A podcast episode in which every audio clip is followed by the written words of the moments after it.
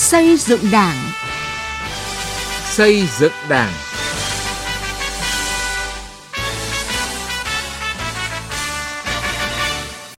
Xin kính chào quý vị và các bạn. Chương trình xây dựng Đảng hôm nay xin chuyển đến các bạn những nội dung sau. Những chuyển biến mạnh mẽ trong công tác hoàn thiện thể chế về xây dựng chỉnh đốn Đảng sau Đại hội đại biểu toàn quốc lần thứ 13 của Đảng. Vấn đề phê bình, kiểm điểm, tự soi tự sửa của đảng viên. Từ nghị quyết đến cuộc sống.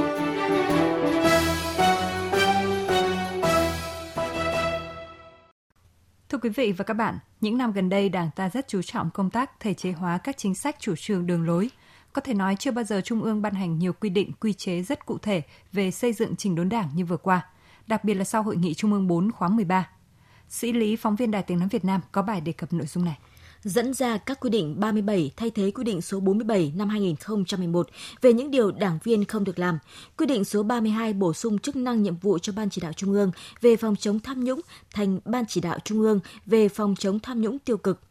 quy định số 41 của Bộ Chính trị về miễn nhiệm chức vụ đối với cán bộ, rồi kết luận số 14 của Bộ Chính trị về việc khuyến khích và bảo vệ cán bộ năng động sáng tạo vì lợi ích chung. Phó giáo sư tiến sĩ Vũ Văn Phúc, Phó Chủ tịch chuyên trách Hội đồng Khoa học các cơ quan trung ương cho rằng, các quy định mới của Đảng ngay sau Đại hội Đảng lần thứ 13 đã tạo ra một hệ thống thể chế đồng bộ đảm bảo cho Đảng ta thực hiện công cuộc xây dựng chỉnh đốn Đảng lên tầm cao mới. Cùng với quy định 08 về nêu gương của Ban chấp hành Trung ương khóa 12, thế rồi quy định 205 của Bộ Chính trị khóa 12 về kiểm soát quyền lực trong công tác cán bộ, chống chạy chức chạy quyền, Thế rồi quy định số 41 của Bộ Chính trị khóa 13 về việc miễn nhiệm từ chức đối với cán bộ. Thế rồi quy định 37 về 19 điều đảng viên không được làm, vân vân đã tạo thành một hệ thống cơ chế đồng bộ đủ để đảng ta thực hiện cái công cuộc xây dựng chỉnh đốn đảng và thực hiện cái việc phòng chống tham nhũng tiêu cực theo Phó Giáo sư Tiến sĩ Nguyễn Minh Tuấn, nguyên Viện trưởng Viện Xây dựng Đảng, nếu trước đây khi bàn về công tác xây dựng trình đốn Đảng, Đảng ta đều nhấn mạnh đến phòng chống tiêu cực, tham nhũng và suy thoái đạo đức lối sống, tự diễn biến, tự chuyển hóa, nhưng các nội dung này vẫn chủ yếu thể hiện trong các nghị quyết chứ chưa ban hành thành văn bản quy định cụ thể, rõ ràng về từng vấn đề. Từ đó dẫn đến tình trạng có nơi thực hiện tốt, có nơi không thực hiện tốt, lấy lý do là chờ thể chế hóa bằng pháp luật mới có căn cứ để thực hiện. Ngay sau Đại hội Đảng, Đảng ta đã chú trọng ban hành các quy định thể chế để đảng viên và các tổ chức đảng soi chiếu vào để thực hiện. Các quy định thể chế trong đảng không những để đảng viên soi chiếu thực hiện mà còn đảm bảo tính công khai để người dân giám sát. Đây là một đột phá lớn trong thực hiện nghị quyết Đại hội 13 của Đảng. Trong nghị quyết Đại hội 13 đấy có cái bàn đến cái vấn đề về những cái giải pháp đột phá thì có một cái giải pháp đột phá đầu tiên là hoàn thiện chính sách tức là xây dựng thể chế. Làm sao để cho các cái quy chế nó thật là chặt chẽ à, để không xảy ra cái chuyện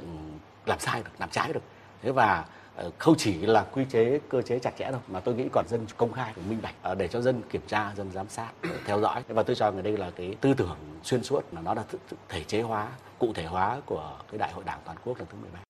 còn ông Trần Cường, Phó Tổng biên tập tạp chí Người xây dựng thì cho rằng trên cơ sở tổng kết thực tiễn công tác xây dựng trình đốn Đảng, bám sát tinh thần nghị quyết Đại hội 13, các nghị quyết chuyên đề của Trung ương, của Bộ Chính trị và căn cứ vào dự báo những năm tới đây, việc Ban chấp hành Trung ương, Bộ Chính trị liên tục ban hành các quy định, quy chế, kết luận, chỉ thị, hình thành một hệ thống thể chế trong Đảng phù hợp với cương lĩnh, điều lệ của Đảng và xu thế hiện nay cũng như trong thời gian sắp tới. Đảng ta cũng đã rất kịp thời đưa những cái vấn đề thời sự và thực tiễn vào trong quy định để ngăn chặn những cái hành vi chưa chuẩn mực, chưa đúng mức, thậm chí là trái quy định pháp luật của đảng viên. Nó cũng đáp ứng được những cái yêu cầu đòi hỏi của thực tiễn. Ngoài việc cụ thể hóa tinh thần nghị quyết của Đảng, các quy định, quy chế, chỉ thị của Ban chấp hành Trung ương và Bộ Chính trị ban hành mới đây đã tạo ra hệ thống thể chế cụ thể hóa các giải pháp đấu tranh với những biểu hiện tiêu cực tham nhũng, suy thái về đạo đức chính trị, tự diễn biến, tự chuyển hóa của cán bộ đảng viên, bổ sung rất nhiều điểm mới đối với việc thực hiện các nguyên tắc tổ chức hoạt động của Đảng.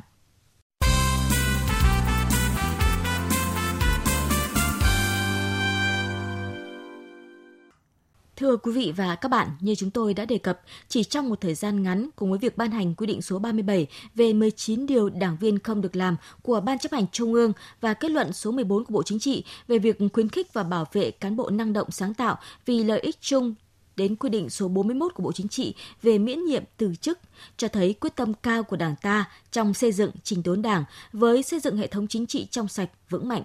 Với những quy định rõ ràng cụ thể đến từng cán bộ đảng viên tự soi mình, cốt để ngăn chặn, phòng ngừa những sai phạm nhằm xây dựng đội ngũ cán bộ đảng viên trong sạch theo lời dạy của bác, Đảng là đạo đức, Đảng là văn minh.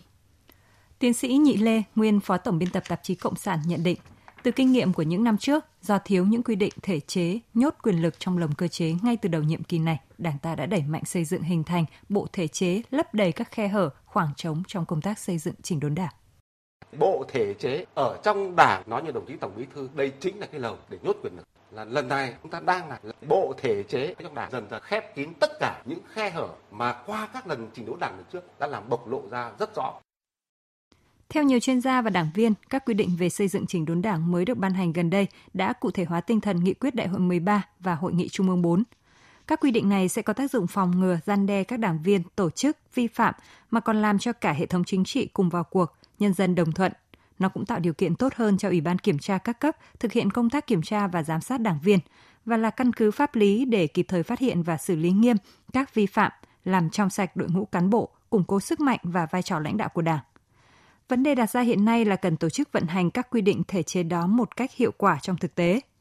Phó giáo sư tiến sĩ Trần Bá Dương, Ủy viên Hội đồng Lý luận Trung ương. Góp phần để chặn lại cái suy thoái tư tưởng chỉ đạo đức sống rồi chống tham nhũng tiêu cực. Cái điều này là một chủ trương hoàn toàn đúng đắn và nó có tác dụng ngăn đe, phòng ngừa và tạo ra sự đồng thuận rất là cao trong nhân dân. Nó cũng góp phần để cho cán bộ đảng viên và nhất là cán bộ đảng viên có cái dấu hiệu vi phạm suy thoái đấy cảnh tỉnh họ để họ không vướng vào và làm cho cả hệ thống chính trị cùng vào cuộc.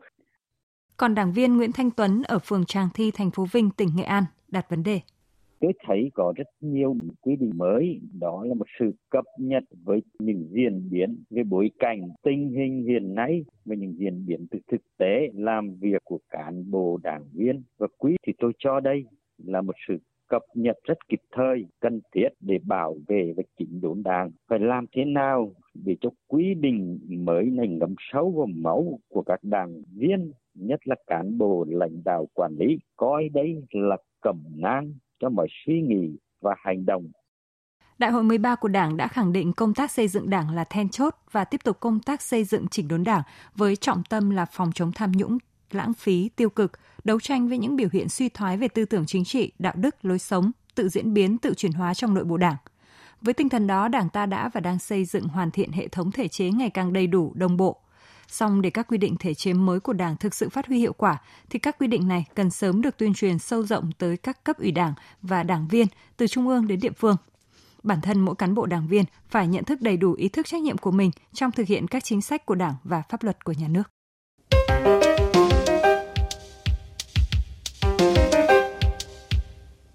Thưa quý vị, từ khi ra đời, Đảng ta đã coi tự phê bình và phê bình là phương châm để xây dựng và phát triển Đảng. Sinh thời, Chủ tịch Hồ Chí Minh luôn coi tự phê bình và phê bình cần thiết như đánh răng, rửa mặt hàng ngày – và trước yêu cầu về công tác xây dựng trình đốn đảng, tại hội nghị cán bộ toàn quốc quán triệt triển khai kết luận và quy định của Ban chấp hành Trung ương về công tác xây dựng và trình đốn đảng, Tổng bí thư Nguyễn Phú Trọng nhấn mạnh, sau hội nghị, mỗi cán bộ đảng viên trước hết là cán bộ lãnh đạo, quản lý các cấp, đặc biệt là người đứng đầu phải nghiêm túc, tự phê bình, kiểm điểm, tự soi lại mình. Cái gì tốt thì phát huy, cái gì khiếm khuyết thì tự điều chỉnh, cái gì xấu thì tự gột rửa, tự sửa mình, Bài viết do phóng viên Lại Hoa thực hiện. Ngày mùng 10 vừa qua, Tòa án Nhân dân Hà Nội mở phiên tòa xét xử nguyên Chủ tịch Ủy ban Nhân dân thành phố Hà Nội Nguyễn Đức Trung cùng một số người liên quan về tội lợi dụng chức vụ quyền hạn trong khi thi hành công vụ.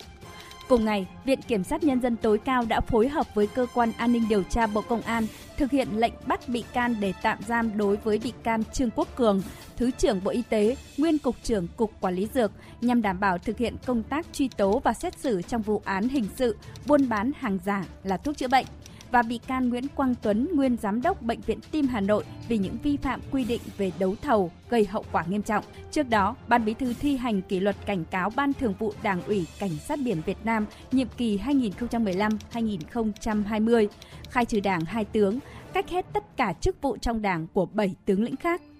Hoàn nghênh quyết tâm của Đảng trong xử lý vi phạm, sai phạm, nhưng nhiều người cảm thấy rất đau. Rất buồn khi nghe tin mỗi đồng chí của mình đã được đào tạo, rèn luyện, có nhiều cái công hiến, tiến bộ. Thế nhưng mà đến lúc có những khuyết điểm như thế không phải chỉ cá nhân mình bị kỷ luật đâu mà đảng mất cán bộ. Chúng tôi là những đảng viên, là cán bộ của đảng, nhìn thấy những vĩ đau chứ. Đưa lên như thế, chứ xong là mình tự mình mình thao hóa mình cho nó hỏng đi. Và bây giờ tôi tin rằng quá trình chỉnh đốn như thế này sẽ tốt hơn.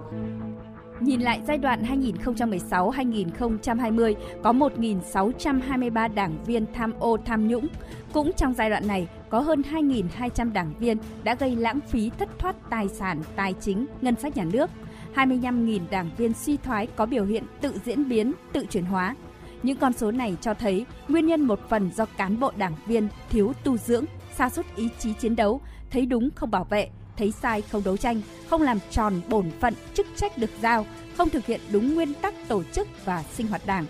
Đáng chú ý, kiểm điểm tự phê bình và phê bình ở một số tổ chức đảng chưa được coi trọng, để những vi phạm nhỏ tích tụ thành những khuyết điểm, sai phạm lớn đến mức phải thi hành kỷ luật đảng. Nguyên Chủ tịch Ủy ban Trung ương Mặt trận Tổ quốc Việt Nam Phạm Thế Duyệt cho rằng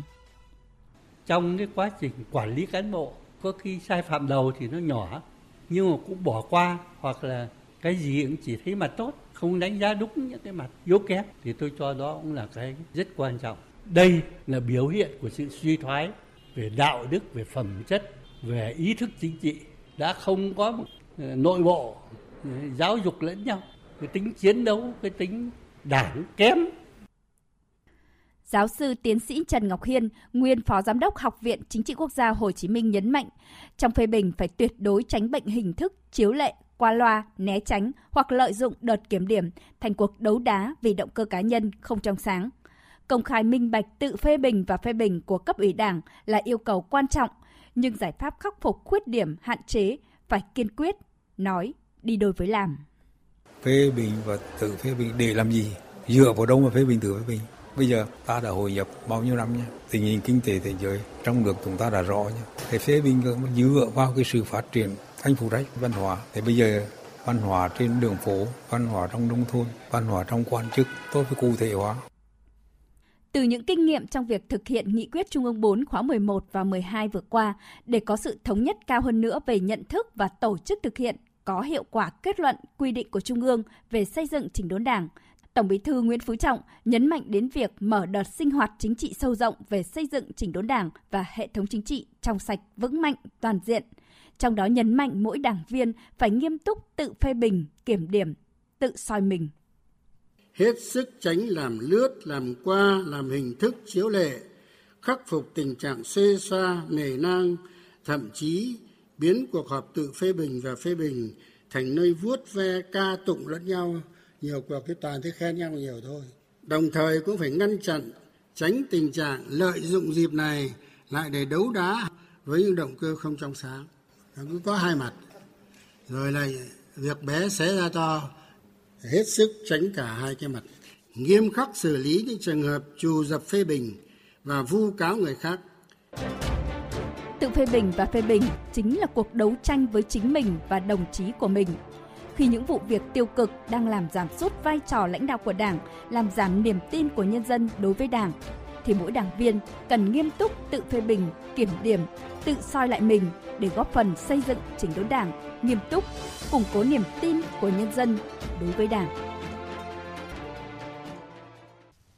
Đến đây thời lượng dành cho chương trình xây dựng Đảng đã hết. Cảm ơn quý vị đã quan tâm theo dõi. Xin chào và hẹn gặp lại.